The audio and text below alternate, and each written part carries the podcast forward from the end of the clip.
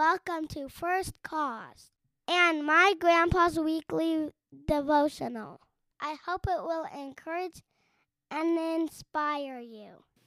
Thanks, Jaden. This week's devotional is entitled Harmony. Trina is a disruptor. She never lasts long in organizations because she has a bad habit of stirring up trouble. When she finds weaknesses in people, she exploits them. She enjoys pitting one person against another. She is a gossiping genius. At first, her gregarious nature and warm appearance win her instant friends. Slowly, as they learn she cannot be trusted with any information, they pull away. Eventually, the rejection toll brought Trina to her knees. At the lowest point in her life, her younger sister shared with her about Jesus, someone whose name had been a convenient swear word. When Trina put her faith in the Savior, it transformed her life. She quickly gained meaning as she learned how much God loved her. Soon, she joined a thriving church, and as quickly as she began attending, she found ways to volunteer and a small group of adults to join. The leadership team was really impressed with Trina. They liked her energy and charm and decided to offer her an administrative position on their staff. Unfortunately, they neglected to look at her job record or past history. Despite the fact that she was a new believer and the wise reticence of the office manager, they brought her into a paid position. Our passage of meditation is Romans chapter 15, verses 5 and 6.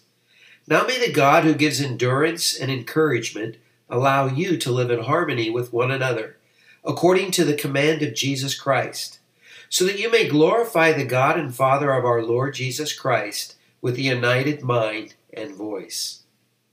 Harmony means much more than an agreeable combination of music tones. It constitutes covenant and congruity that propels people to function well together. Christ commands us to live in harmony because it glorifies God and blesses people. It keeps the enemy from sowing dissension and creating factions. For this reason, among many, we must beware of giving young Christians positions of authority or responsibility before they're tested and ready. Yes, Trina was a changed person who loved the Lord, no, she was not ready to be placed in a position where she had access to information about people and the ability to influence church matters. Trina, despite knowing it was wrong, was a blabbermouth. She manipulated people, helping those she liked and hurting those she disliked. The church staff was unprepared for her behavior. No one had mentored or trained Trina how to put to death bad habits they did not know existed. She cost the church several families who left in hurt by her actions. Leaders lost credibility for bringing her on the staff so quickly. Fortunately, Trina's small group, when apprised of her shenanigans, acted. They surrounded her with love and taught her how to promote unity, put a leash on her tongue, and seek to edify rather than disturb. Eventually, she grew to be a charming and fruitful woman. May God allow us to live in harmony.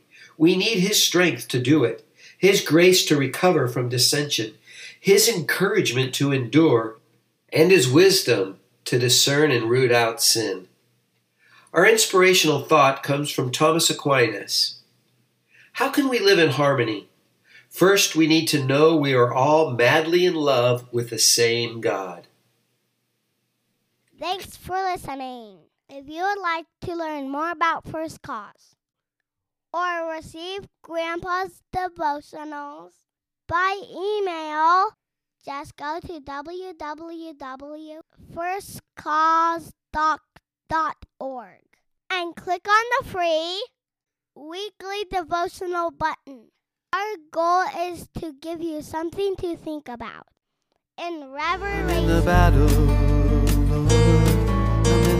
Lord,